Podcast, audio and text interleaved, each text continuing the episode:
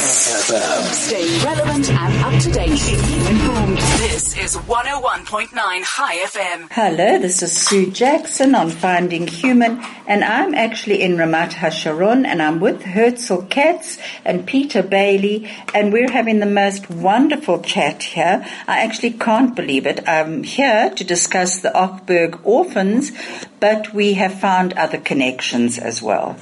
Herzl is actually my good friend Leah Kahanovitz's brother. I cannot believe it, Leah. I'm sitting with your brother here. I know how you absolutely adore him.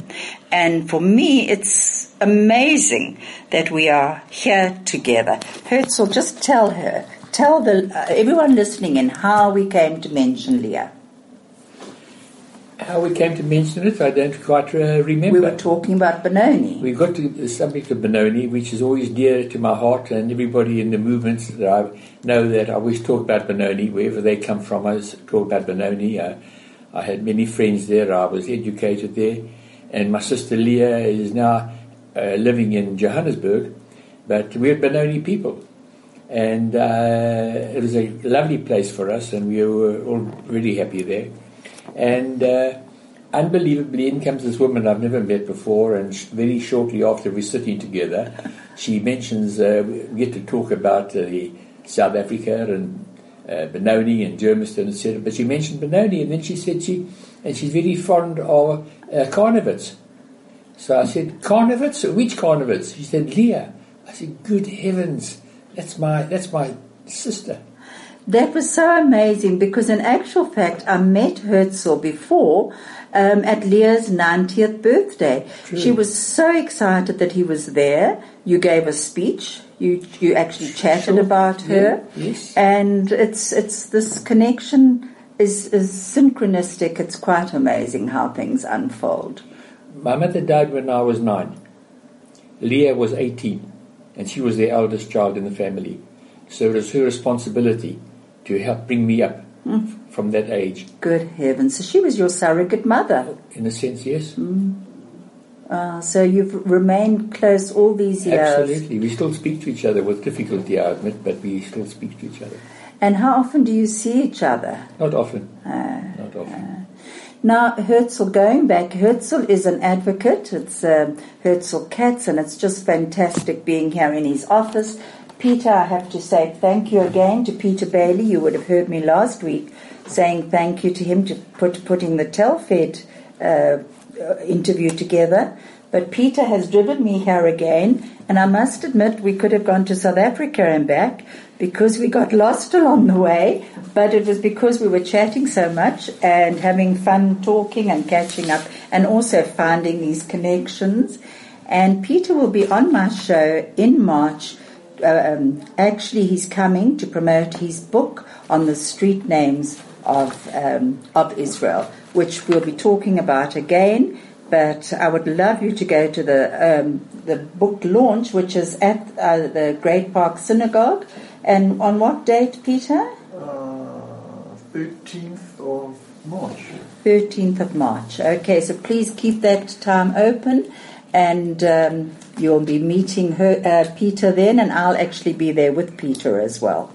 Right. I've come to talk to Herzl about the Ochberg orphans, which is off the, the subject of Benoni. But just before we go on to the Ochberg or, orphans, I don't know if you know that the, the name, do you know where the name Benoni comes from?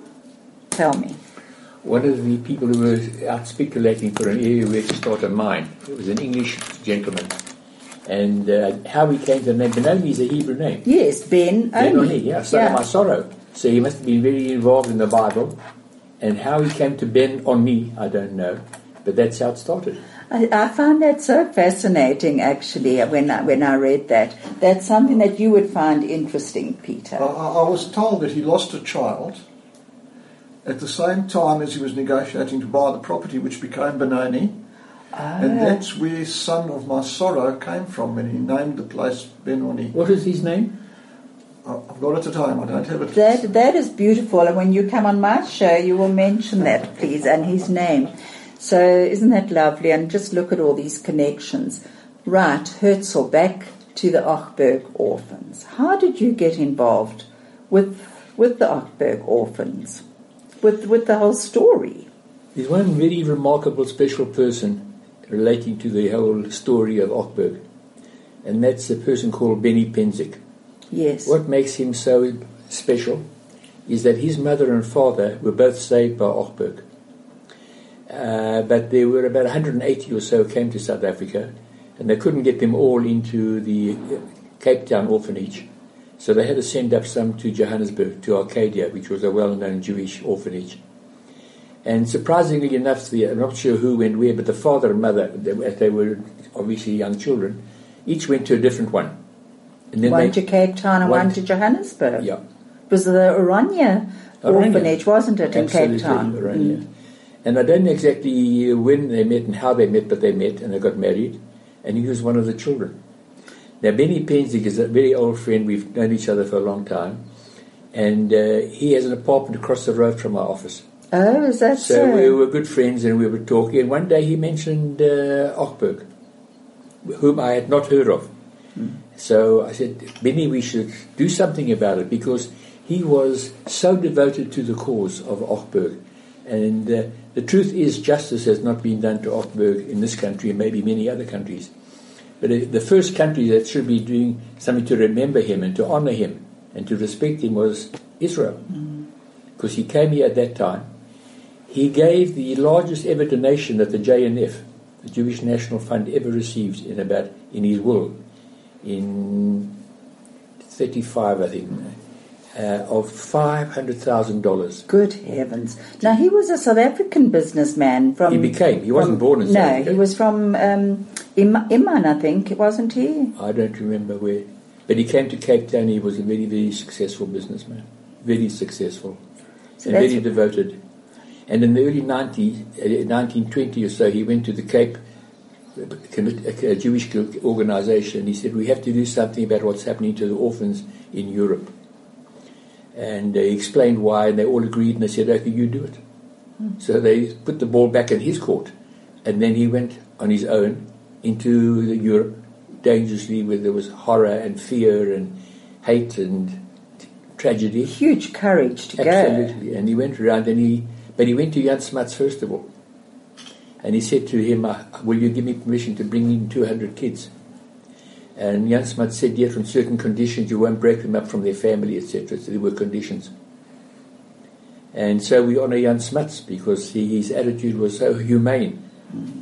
And uh, And how did he choose? Do you know how he chose these orphans? Well, there, is a, there, is, there are comments about it, but I wouldn't like to tell you what the uh, conditions that were, but uh, it was difficult. He wasn't supposed to break up families.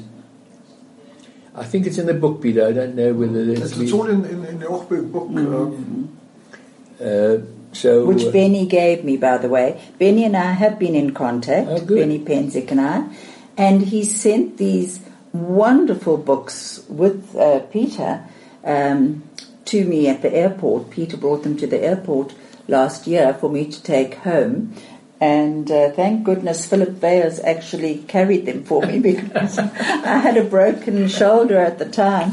And um, they were magnificent books, really. Uh, it was David Sandler who wrote them. Solly David, uh, David so- Solly Sandler. books, yeah. right, yes. Those were from him. And so going back to, to Benny, so Benny then got you involved and you decided that this needed to be. Well, many years No. ago, very many years ago, the JNF, the beneficiary of the generosity, had put up a road sign in co- concrete, something up in the north, because the JNF had bought a large plot of land called the Ochberg Tract. Just please just explain to, to people who do not know what JNF is. Well, JNF is an organisation standing for Jewish National Fund, and they were their responsibility. I haven't seen all their um, uh, major objectives, but were to help growth of trees and nature in Israel, and to help develop uh, kibbutzim and communities, etc., etc. Uh, I'm sure there's a lot more in their uh, constitution, but that's what they were known for. The, the, one of the emblem is the, the big tree, Right. and they have uh, grown trees and developed forests because this obviously for obvious purposes. And uh, they had put up this, this sort of plaque. It wasn't a plaque, but it was on the roadside. And then one day Benny came and told him, he said, they've removed it, they've changed the road, they've re- renovated the road, and the plaque is not there. Not, the plaque is not the right word. A stone memorial, let's put it that way. And he went from uh, every JNF office has a, like a storeroom. And he went from storeroom to storeroom to storeroom to look for this because it hadn't been placed in a place where it could be seen anymore. And he said to JNF, what is it doing here? It's got to be on the road somewhere. Then he came and said to me, there's no, no recognition of this man in the country. No, no recognition. So, uh, being good friends, I said, well, I'd like to help. And him living across the road from me, we started help, getting together. Hello, this is Sue Jackson on Finding Human, and I'm sitting with Herzl Katz, Advocate Herzl Katz, and Peter Bailey in, um, where are we again? Ramat HaSharon, and we are talking about the Ochberg um, orphans, and um, Herzl is telling me how he got involved. Sorry, Herzl, we have to, every, every 10 minutes we break for an advert, uh, advert break. So if you see my hand go up, that's what it is. We are pre-recording this, by the way. Okay. So uh, I was enlisted with some uh, real interest in the object and project of, of uh, doing something in memory. And it hasn't stopped, by the way, of Ochberg. And so we approached the JNF, the head office in Jerusalem, and uh, we had meetings with them, told them what we wanted to do. And we also spent some time in one of the kibbutzim that was built on Ochberg land. There are two of them. So he bought a large tract of land. Absolutely, absolutely. But it was real land without any development. There were rocks, etc., etc., etc. There are movies of the the kibbutz people, the new people, coming along with hand, picking up the rocks and clearing up in order to build what now is a very, very uh, well established, obviously successful kibbutz. Uh, There are 2 of them, and in one of them there was a, a kind of memorial to Ochberg. And so it was obvious that we should go there to say we want to do something about an Ochberg event, to create something.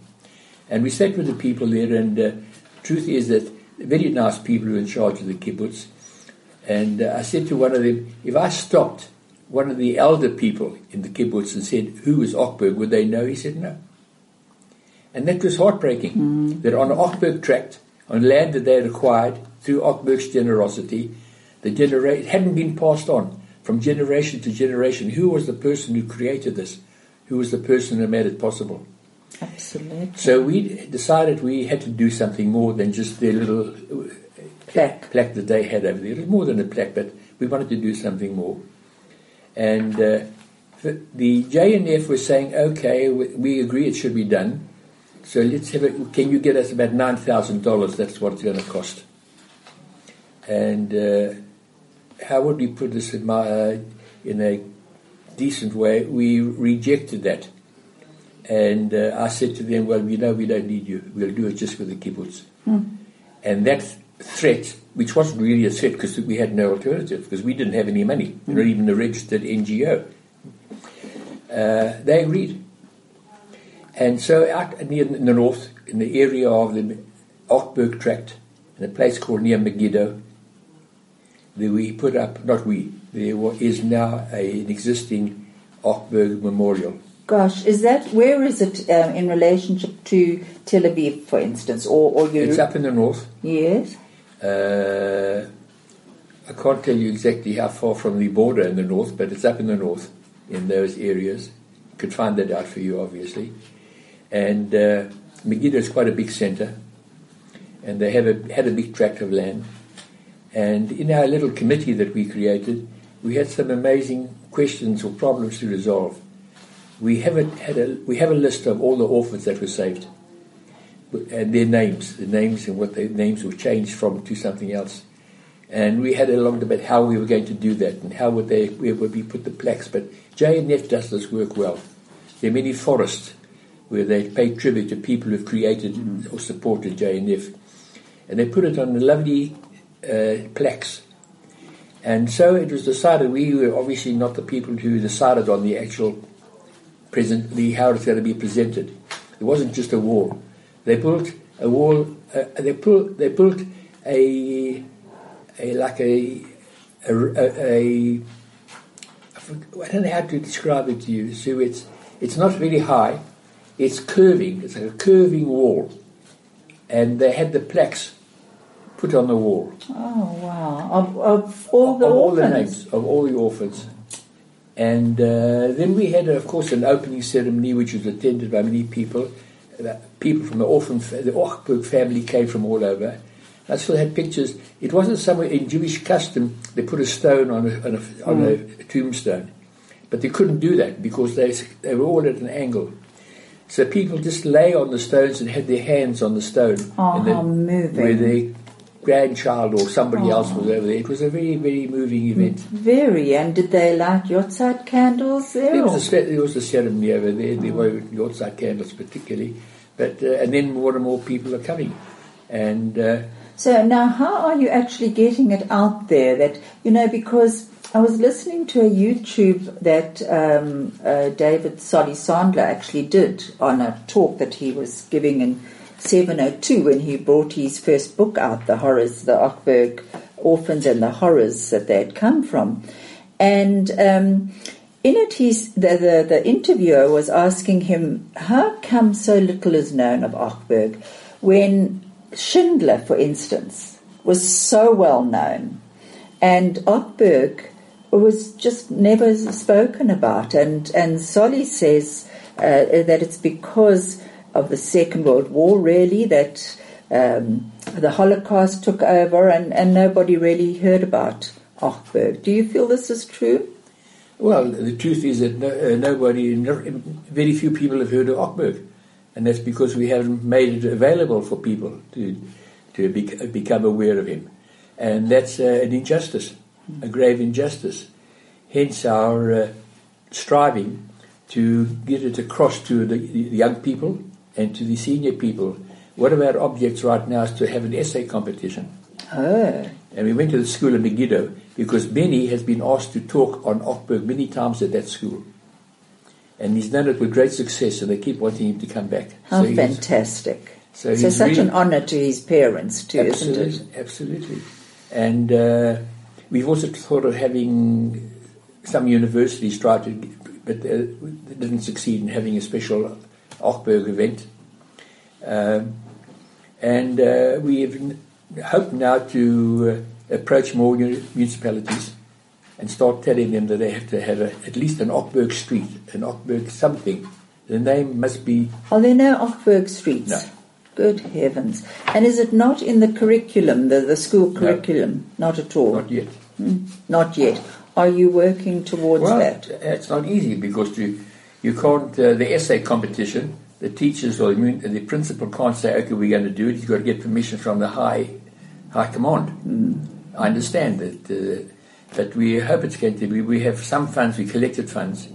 We brought out a book in Hebrew, translated a book, uh, Ochberg book, into Hebrew. I've got a few hundred here, which obviously we're going to have the Israeli students presenting or submitting articles for in a competition. They had to have something in Hebrew mm. they could read. Mm. Of course, there are things they could find in English, but this had to be in Hebrew. So we have it. So we're prepared, but we haven't yet got the green light. Hello, this is Sue Jackson, um, uh, pre-recording from Israel, and um, I'm with Advocate Herzl Katz, and we're actually having a discussion about Ochberg orphans and how he got involved with that. And it's quite a remarkable story, actually, of a man with such courage of his convictions that he, he went to Eastern Europe to go and rescue these, these orphans from the horrors that they were living in and had to make the decision of, of how to bring them back. And for he himself to put his life at risk means that he was a man of great conviction and courage. Stay relevant and up to date. Informed. This is 101.9 High FM. Right, we're back to you, Herzl, and how to get this story into the curriculum. And I think it's very important, just as Holocaust now in South Africa is becoming part of our curriculum, you know, in the schools. Um, I really do believe that certainly in Israel, Ochberg should be part of their, their learning. Well, you're absolutely right, and uh, from your words to uh, your hopes, to Hashem's ears. Absolutely. We, uh, apart from uh, that aspect of it, we uh, we hope to. Uh, we have had, had people going out to South Africa. Dave Kaplan, one of our very prominent journalists, etc., was. Mm-hmm. I met him yesterday at Telfed, actually. Okay. Oh. And he went to the schools, and he went to the schools to talk about Ochberg. And the, firstly, the beginning of the reception was somewhat hesitant, but afterwards, wherever he went, the schools and the teachers and the principal all came to hear the story because it is an amazing story. It's not a, uh, it's a true story. It's a true amazing story. Just to, to actually go into that, the truth of it, the humanness of this story, do you do you find it quite amazing how he actually had to go and choose these orphans? Do you know anything about that? Well, it's written up uh, in some of the books how he had to choose them. As I said, Smuts had made certain conditions, which he obeyed, of course, uh, not to break up families. Uh, some kids wouldn't come. They refused because they'd heard stories about lions on the streets. And they said, we're not going to go and get killed by, an, by a lion. in and I, I suppose they also thought they might be kidnapped. Must have been very frightening for these children. Absolutely. But uh, they uh, they went eventually got put them on a boat, and they fell from uh, sailed to London to England, and the English Jewish community there received them wonderfully, warmly. They brought them new clothes, and they and they really honoured and respected these kids. It was an amazing story how they did. And then they in the Union Line. I think it was called the Union Line of uh, came into Cape Town, and there similarly the communities welcomed them with open arms, with sympathy and empathy. And there was no therapy in those days. You know, when I think of these young orphans being taken away from all that they've known, their language, their, their culture, their heritage, coming to a strange land without the backup that people have today, the emotional support, must have been unbelievably difficult. Um, does do you, Peter? Do you I want just, I to just- I just say want to something here? interject there. Um, I, I think when one reads the books on Arcadia and, and on Orania, um, and the Ochberg book as well, and the accounts by the Ochberg orphans and other orphans, the love and the care that they were given in these orphanages by the people in charge of these orphanages was absolutely amazing. So, do you feel that began to heal their spirit? It, I believe it began to heal a lot of their hurt. Um, What, what do you know anything about what I know that it's in the books, but just for people uh, listening in, do you have you ever known what the Ochberg orphans have actually achieved in their life? What have they gone to on to do? Herzl, do you want to? I don't think say? there's ever been any kind of investigation or any reporting or writing about it. I'm sure many of them have developed something, but surprisingly, not many of them have taken it upon themselves to make known the story of Ochberg. I think the person who must be really recognized and admired is Benny Penzick. Mm. He has been, I think Peter would agree, and the others on the committee, he has been a major force. So he's really honoured his parents. in this. Absolutely, he has. How wonderful. You know that um, also from Benoni was Dr. Leonora um, Ostoker Favish, and her husband Manny Favish was a Ochberg orphan. And she wrote up about him actually and how he was chosen. And part of how he was chosen was that uh, Isaac Ochberg went to their house and um, uh, Janet, if you're listening in, Janet Schenker, you can actually uh, um, tell me the truth if I'm not telling the story as it should be told. But um, Leonora said that apparently he went in and he had to choose two children from the home. And so he asked the mom, which two children? And she said she can't, she can't choose. And she went off and she went out of the house because it was just too heartbreaking for her to make that choice. And of course, he chose, I think, the two younger ones, a, a sister and a brother, and came back with, you know, she came back and was told. Can you imagine that as a as a parent to actually have to let your children go to someone you don't know, to, to trust your children? Well, it's a real horror story. It is a horror story. And it's also a story of great bravery and insight and devotion and dedication. A man with a purpose. And a man who should be admired and never forgotten. He's actually a sample to, should be a sample to other people who are, have missions and where there are, there are needs for missions. Here is a real example of a person who almost on his own achieved miracles. Single handedly, I mean, if you actually think about it, you know, uh, out of those 181 orphans, there were about 3,000 descendants from those. So, what does it say in the Torah about if you save one life, you save, um, uh, come on, if you save one life, you save the world. Something Yes, like that. it's Something like that. And that's, that's so true. You actually see how many were saved. Now, another here. little personal story. I, I knew the late Solly Jossel very well. Oh, yes. And? Solly Jossel, of course, was one of the Ochberg orphans. Um, he was one that broke the rules already in, Lithu- in, in uh, the Ukraine when he was chosen, because Ochberg was not supposed to break up families, but Solly Jossel's mother wanted him to go, and so he went off with uh, Isaac Ochberg. Uh, the other difference was that once he was at Arcadia, families came to visit the children, and he picked a certain lady and said, That is going to be my mother. Oh. And he hung on to her skirt and insisted on going home with them, and he was adopted by this family, and hence the surname Jossel, which wasn't his surname originally. Good heavens. Um, how old was he at the time? I'm, I'm not sure. He must have been about four or five years old. I don't think it could have been much. He passed away two years ago, uh, shortly after having celebrated his 100th birthday. So. Uh, Amazing. Good Yeah, so- heavens. And I actually knew his family very well. Um, my, my sister married my sister Rita, who was on involved in one of your previous programs, married somebody from Bulawayo, uh, and Solly Jossel and his family lived in Bulawayo.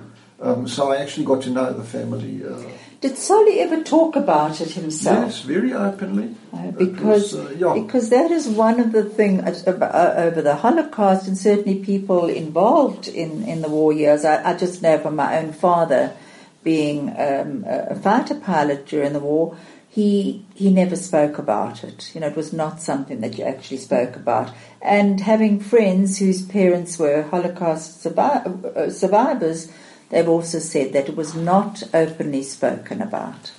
In a few months' time, we have uh, hope to have a little party for the oldest surviving Ochberg survivor.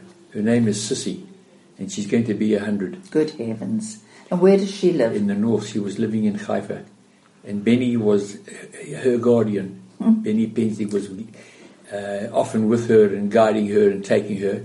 She hasn't been well, she's gone to family, but she's 90, and she's been at all our events. Uh, quite amazing. She's And almost almost, sorry to interrupt, but you know what? It just triggers something in my mind that that um, Benny has become the philanthropist. He's become the the, the guardian here. He, you know, he's once again he now is taking in uh, an orphan almost. You know uh, uh, how how the situation reverses. It's amazing that he should have done that. Well, that's uh, his character. tho- Those are his motives in life, and the he, he is to be really recognised and appreciated. And uh, I think then he should be given some sort of honour for what he's Well, I think so too. The more I hear about him, the more I, I feel the same way. and he's a, he's a very modest man, but very devoted. Does he ever say that his parents spoke about it at all? I don't think they did a lot, but I, I've never really managed to draw him out on that subject. Mm-hmm. Mm-hmm. So perhaps I don't know, but you know, like so many of these stories, they remain hidden, which is a pity, quite honestly. I can only say, sir, I'm really sorry that he isn't in good health right now, then you haven't had a chance of meeting him mm-hmm. and recording what he says, because he is the real trailblazer of the Ochberg revival or any other name you'd like to call it. He is the person that deserves all honour and tribute for what he's done. And I And will doing- certainly, I will certainly uh, get in touch with him from South Africa to tell you the truth, and and have a phone conversation with him and record him, because I I feel very strongly about this, especially in today's world. but I'll get back to that in a minute.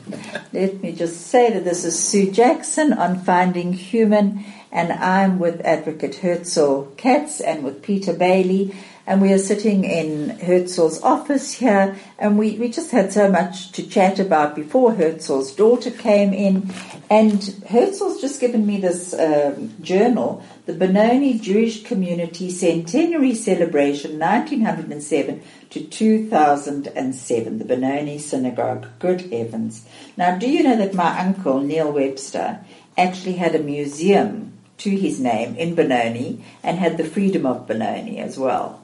So um, we are connected through Benoni as well. But I would also like to know now about the reunion. Tell me a bit about that because I believe you had a reunion of a whole lot of the Ochberg orphans families that came here. Well, the uh, the site was prepared and was ready uh, with all the plaques and uh, that were necessary, and uh, the wall was a beautiful stone wall. It wasn't a straight wall, it was rocks placed by a person who was a specialist. So it wasn't a brick wall or something like that, it was much more significant. And uh, Benny had been writing a, a, a, newspaper for many years that he was sending out, in which he used to talk about the orphans. And eventually we chose a date with the blessing of the, all the people that had to be Megiddo municipality and uh, kibbutzim in the area and certainly JNF. And uh, they were all invited. Hmm. And you had people from all over the world, I believe, the, coming. All over the world. Mm. How many people were here, I more or just less? about 200. Good heavens. Huh. And was it a very moving ceremony for those children of the orphans? Uh, the? The ceremony was uh, not uh, particularly re- religious. Uh, there was, first of all, discussions uh, at the kibbutz, the kibbutz of Dalia, where the, there was where the, on the Ochberg tract land, and from there we went to the uh, to the to the site, and at the site there were just eulogies and prayers and singing, uh, etc., and many celebrities were there. And it was just a great event. There was also time, as I said, for people to walk around they, were, they had to look around to find where the, the names of the, their children or the grandchildren or whatever it may be. And they, uh, we have pictures, as I said, of people just lying on the wall with their hands on it, which was very moving. There were good speeches. Uh, it was a, a great event. It must have been, gosh. And I believe that that area now is people can go there. It's a picnic area. It's a is it a, a sort of a, a, park now, or, or, what is it? I don't think it's open for picnics. Uh, there was a project that we were party of of really building something more to, but that hasn't transpired yet. Now you say that um, um, uh, that it wasn't a religious ceremony. Was Isaac Ochberg a religious man? To my knowledge, not particularly. So he was a philanthropist and a, a, definitely a humanist. Absolutely, again. And we can all learn from it. And I was saying just before the break just now that I believe in today's world especially, people like Ochberg need to be honored. On CNN, quite honestly, on Fox News, wherever you want to be, BBC, because we so need to be able to look up to people of that stature and say we can all make a difference in this world. I mean, look at that 181 orphans that he chose. And from those, there were 3,000 descendants. What and an, growing. And growing, please God, daily. and I mean, what an amazing, amazing achievement of, of a human spirit to be able to have done that. A real hero by any standards, however you want to define it. Mm. And I believe he kept in contact with the orphans afterwards. Sure. sure. Uh, watching how they were progressing and, and, They were his babies. Yeah. They were his children. And they called him Daddy Ochberg. Daddy Ochberg. Oh, I love that actually. Did he have children of his own? Yes, you know? absolutely. Oh, he did. His daughter wrote a book about him. Oh. Came out in English, in fact. Was well, she in South Africa as well? Yeah, yeah. Oh. Well, the book is called This Was a Man. Correct. That you gave it to me, actually, Ah. Peter.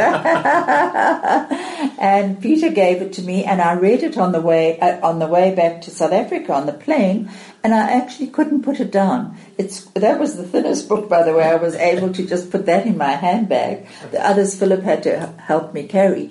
But um, that book I read on the way home and finished it actually before I got to Oliver Tambo Airport, in, which Philip said was his airport because it used to be Jan Smuts. And Philip was was here for the Jan Smuts. And it was a great success, yeah. He was, and he's become a true Zionist. And he and Yeah. Peter are coming back on my, my show in March. Well, we also are thankful to Peter for his initiative in bringing him here, and that was a big event for us. And do you know that um, uh, uh, Philip has now been on, I think, three different programs and is also going to be talking in Pretoria at the Jewish community there. Sure. So he's become a, a true He's, Zionist. he's become a wonderful, uh, wonderful ambassador for Yeah. Israel. He has. And uh, he and I address each other as cousin now because of sharing cousins. But Peter, you did, you put that together. It was amazing. What I would like to now actually go on to the humanness of you, Herzl. So we discussed just now about Leah and your love of her and how she had become a surrogate mother in many ways. Absolutely. Why were you such a Zionist? What in you actually sparked that? Fate. For in what way? Well, living in Benoni, I was living next to a friend of mine who was very active in another, Zionist movement called Habonim. Right? And uh, we were very good friends. We lived together and uh, were next door to each other. And on Sunday, when there were events, I used to wait for him to come from Habonim. And uh, he never ever invited me to Habonim. For, and I don't know why.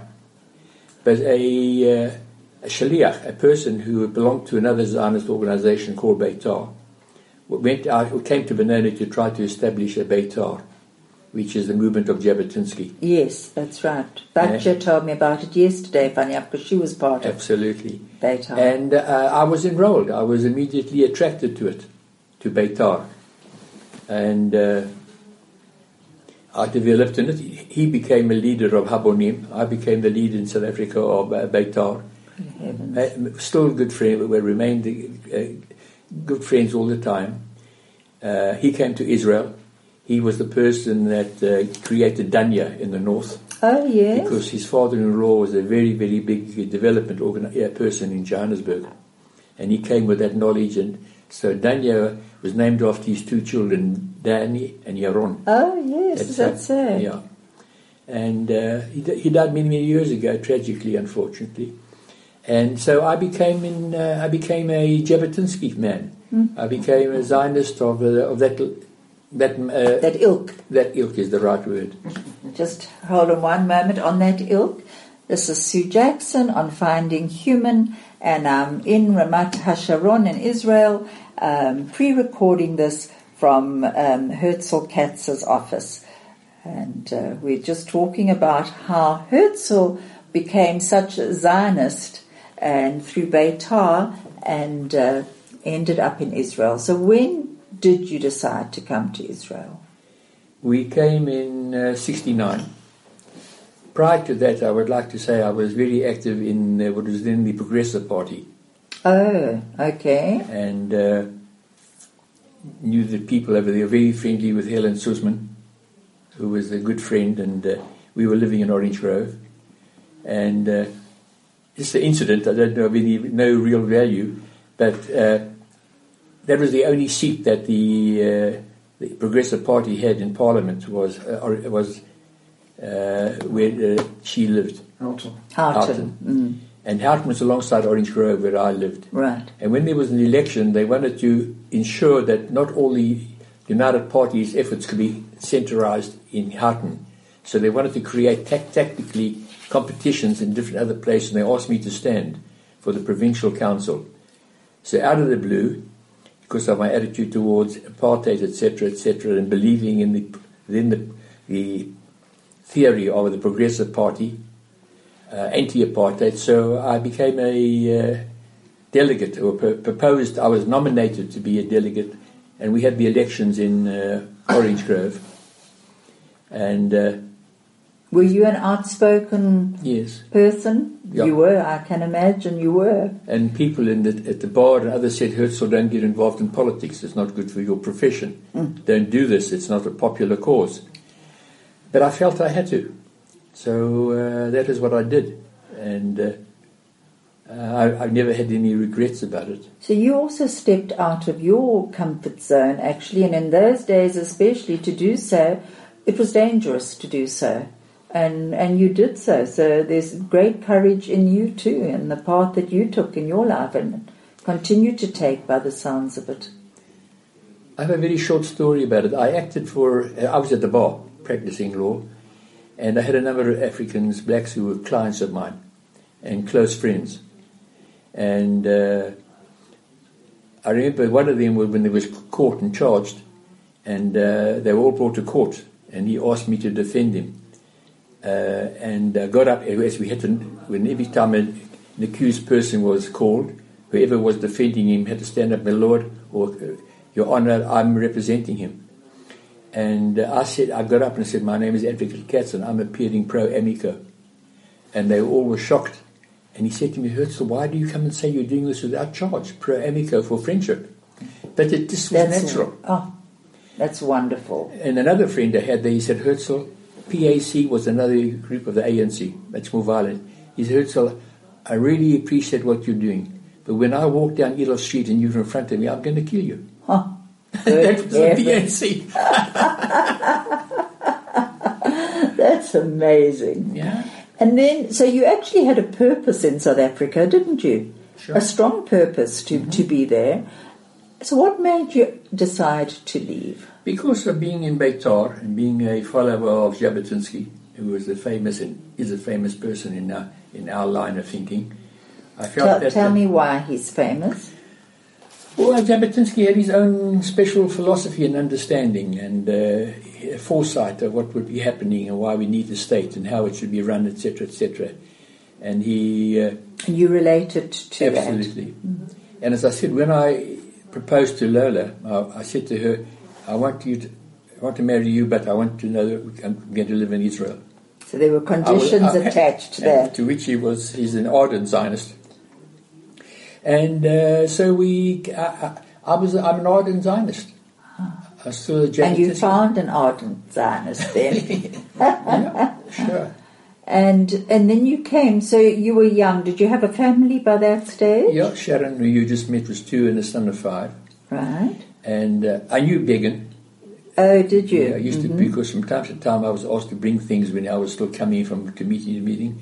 And unbelievably, a few years ago, when I was clearing up all what I've had from all the years, I came across, across a letter that Begin sent me. And that letter is a short letter signed by him. Gosh, it's it's. I'm looking at the wall next to Herzl here, and there's a signed little parchment paper almost. What does it say? It was February the 2nd, 1969, and I left in February. Okay.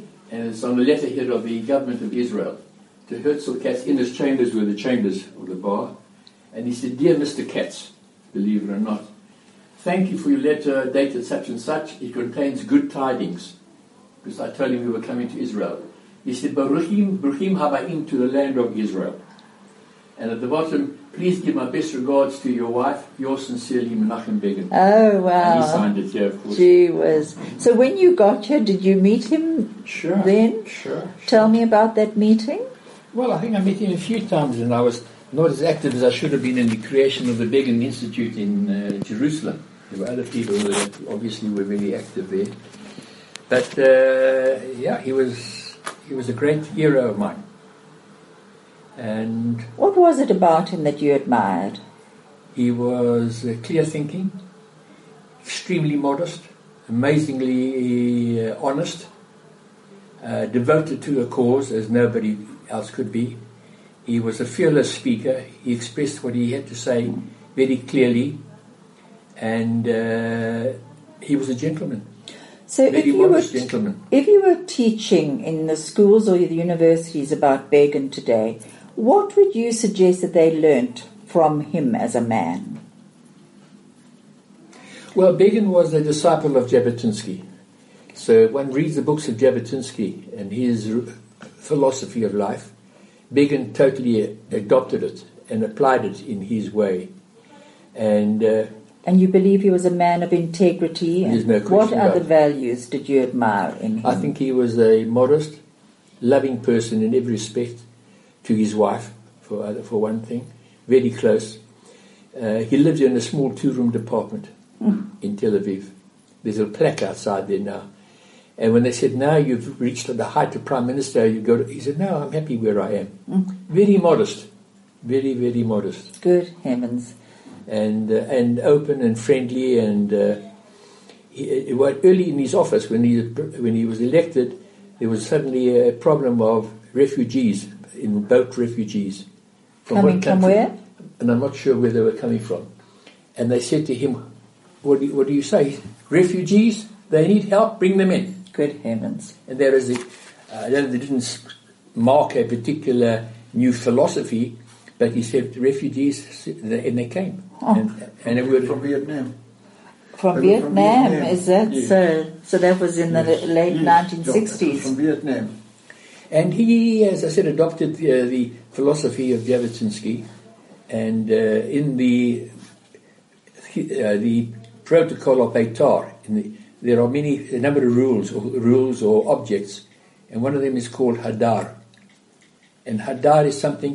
Hadar is being decent, being patient, being gentlemanly, being understanding, and that's was something that was really inspired me in my time. And he was like that, modest and kind and thoughtful and understanding, and ready to help people. We could really learn from that, and, and we, so could many of our leaders today around the world. Absolutely. Gosh, So you know. being a decent gentleman, being concerned, being modest, all those qualities, and he had them. And he was loved when he was, young, he was really loved by the community. Stay relevant and up to date. Keep informed. This is 101.9 Chai FM. this is Sue Jackson on Finding Human. I'm pre-recording from Ramat Hasharon, and I promise you, Herzl, it won't go on for too much longer, but it's just been wonderful talking to you. And so you made Aliyah, and where did you go to first when you got to Israel? I'm very fascinated because I know that one day this uh, this young girl, and quite often I'm asked, how do you come from Derby, Webster, Smuts to Chai? And, and it's been a long journey with an amazing companion by my side. Um, funny enough, my husband was here in the Six Day War. He came afterwards as a volunteer uh, during it, you know, and in 1967. So I think our, our souls have always been part of, of Israel, and one day I would like to think that I can also say that I have made Aliyah. And I'd be happy to welcome you as a new Oleh, as a new immigrant. With, Thank you. With your husband, absolutely. Now, so you came here. What what was the easiest part, and what was the hardest part? The first shock was we had used to have many prominent people from Israel coming to South Africa, and there was a Zionist Federation, the powerful Zionist Federation. And one of them was a man called Uzi Narkis, a famous general who conquered, reconquered Jerusalem. And he came and spoke to the community. And uh, very briefly, he, he said, I'm saying to you, come to Israel. He was a general. And uh, he said to the people, look, I've seen how you live here. You're not going to live like that in, in Israel. I've seen the cars you drive, and I'm quoting him almost. I've seen the cars you drive. You're not going to drive cars like that in Israel. But in Israel, you'll have quality of life. That's the first time I heard that expression, quality of life. And it impressed, impressed me because it's also part of Hadar, how to live and behavior, etc., etc. And um, I'm ashamed to say it, but my first disappointment in Israel was the quality of life, or the standard of quality of life. Is that so? Why? Because I didn't find people as I expected them to be. Uh, they were more brash and, and, and understandable, and I, I decided I wanted to do something about it if possible. So I organized an event, which we call Koach We Have the Power Here. And all the English organizations are organized. The Zionist Federation of Israel, the British Olim Society, which is an organization for British Olim, AACI, Americans and Canadians in Israel, uh, organized an event saying Koach Khan, that we have some influence, we should, the Westerners, the, in, in, in influencing behavior patterns in this country. And we invited a number of NGOs, all the NGOs, we took a hotel. Uh, and the evening we had an audience of about 800 people. Good heavens, that's so. 800 people. Yes. And uh, How did you advertise it? well, all through all our, all our, in, it is in the press. Big, I've got still got articles about launching a, a, a campaign to improve quality of life. Okay. That's what it was about. And uh, all the organizations with, had circulated to all their people because that's how we had 800. It wasn't just South Africans. And uh, the short, uh, not a short story, uh, Sue, but I asked, uh, I was told who's the, the, best person to open it at the evening with an audience of about 700 was a famous general who I did not know personally, but I invited him and he said yes, he'd come. And the day before, he phoned and said he can't make it. So I was faced to find a person who would be the lead speaker at the opening of our conference. And I turned to Rabbi Eli Rabinowitz. He was the chief rabbi of Johannesburg. Very prominent person, living in Jerusalem. Very prominent person. And uh, I asked him whether he would come. And he said yes, he would come. And he came and he was a great speaker. And he told me a story which has a, a, a follow up. He said, uh, living in Jerusalem, he wasn't happy with the way people behaved. So he turned to the mayor and he asked the mayor if he would help him in a certain way. And the mayor said, What do you want? He said, I don't want to have a confrontation with someone who's behaved badly. I don't want to go up to him and say you did this badly or you weren't. You want to say, the, the, the, this gentleman, what I mean, his name is, uh, who did, su- subsidized a little card that was written out about behavior. So the rabbi used to go around, if someone didn't behave well, he didn't have a confrontation. He would just hand him the card and walk away. That's interesting, an interesting way of I've still got one of those cards. conflict. Yes. So when I spoke to my f- fellow friends here about Koach Khan and creating something about values, uh, I d- uh, some years afterwards, my secretary said, "Do I know that there's an organisation, an NGO, living here, existing now, calling good behaviour?" I said, "Call, call them in. I want to know these people. I'm concerned about it." So they came and they sat down here, and I told them a story, and I told them this story. And they, one of them was a designer, one of them was a printer, and they decided that they wanted to do something about it. And they brought out a card called Nechmadut, decency, kindness, which we've now circulated in hundreds of thousands. I will show you this card. They went, they said, we want to have this card. You want to have a, you're having a confrontation with someone here, you don't like the way he's behaved, don't have to get involved with it. Just give it to him. But in order, on the positive side, someone's been kind, someone's been attentive, someone's been decent. Take this card, it's for you. Hmm. And we give this card to people, and they first respond, What is this? Maze. And they look at it, and they love it, Sue. They love it. I've had secretaries going to their bosses with it in their hands, and look what I got, look what I got.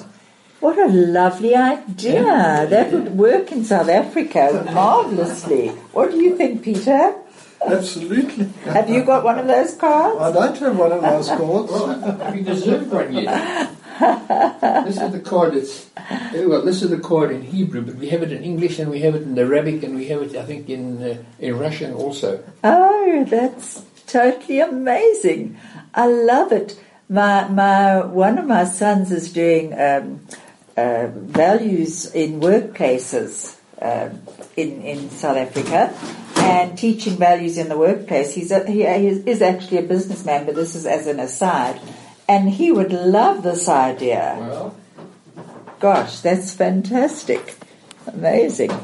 Have you found the we English one? time now. I have it in English uh, somewhere. Uh, I'll, I'll translate it for Sue. I'm going. I'm not going to remember the translation. no, but it's it's just uh, it's been an amazing success in the sense that it's uh, in reinforcing or adopting or recognizing someone's good behavior. And sometimes they take it, as I said, with what is this? Mazé. And then they've gone running to the boss or someone else. I've had a lot of satisfaction from people who haven't treated me well in a certain case, and someone in the audience, or not in the audience, having done so. and this person getting it from me, then running to the senior person saying, "Look what I got." and that was such a source of pleasure for me because she had been a never mind. So that's one of the things that emerged from quality of life and Hadar and Jabotinsky, things that motivated me. This is Sue Jackson on Finding Human. I'm in Ramat Hasharon with Advocate Herzl Katz, and we have spoken about many different subjects. We're not quite finished yet. We will be wrapping up shortly. Um, I would just like to say, Herzl, that I've really enjoyed this time together. Really, it's, it's actually been a fun time, hasn't it, Peter? Absolutely. Peter and I got lost coming here, as I said earlier, but uh, everything has actually worked out well. And this time has been just so remarkably uh, beneficial to me. So thank you both so much.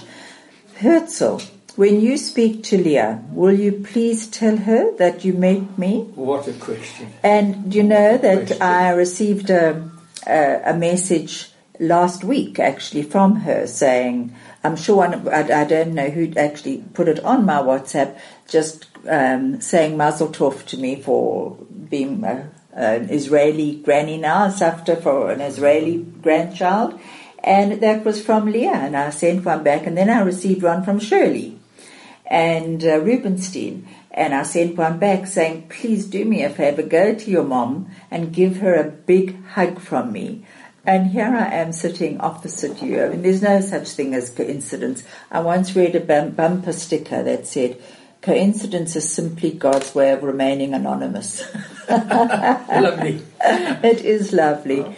And just to wrap up, because I see we are going to, they, they're going to be putting in adverts and what have you, how would you, what would you like to say to, to finish your hour with me?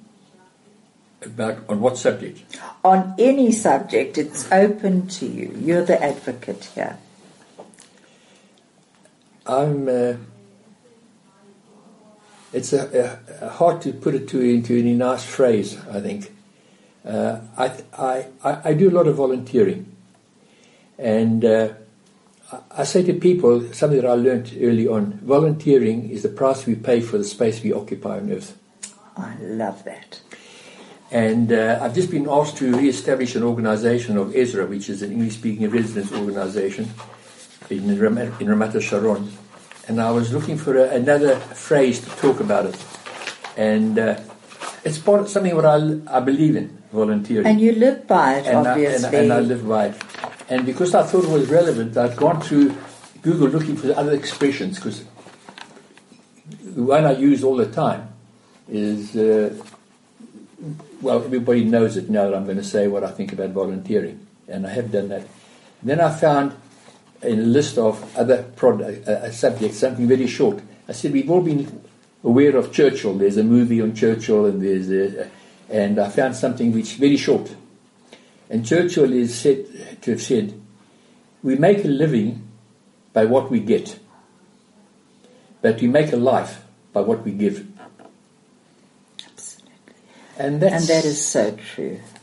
absolutely. And the world would be such a much happier place if we actually all lived by that. And I think it's not only financial giving, Not at all. it's giving of oneself, um, which is so important. Absolutely. It really is. There are the givers and the receivers, and Khalil Gibran actually writes the most wonderful poem called The Giving, on giving. And it's about how what we give to life, if we give it openly, we get it back openly. So as we give out, we, we heal the world. And as Lord Jonathan, uh, Rabbi Lord Jonathan Sacks says, to heal a fractured world, I think that is what this world really needs today, is for us to actually reach out. And in that way, reach in. And we, we each benefit by that, the receiver and the giver, without doubt.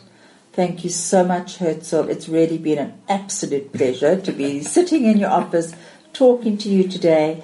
And Peter, you and I are going to have a lot more to say in March when, when you yourself are on my show. And thank you for bringing me here. I really appreciate it. And I'd also appreciate it if we can find our way home. You are destroying my reputation. and Well, you uh, know the street name. I was just going to say, considering Peter wrote the book on the street names, hopefully he can find those names on our way home. Thank you both so much, and thank you all for, for listening in.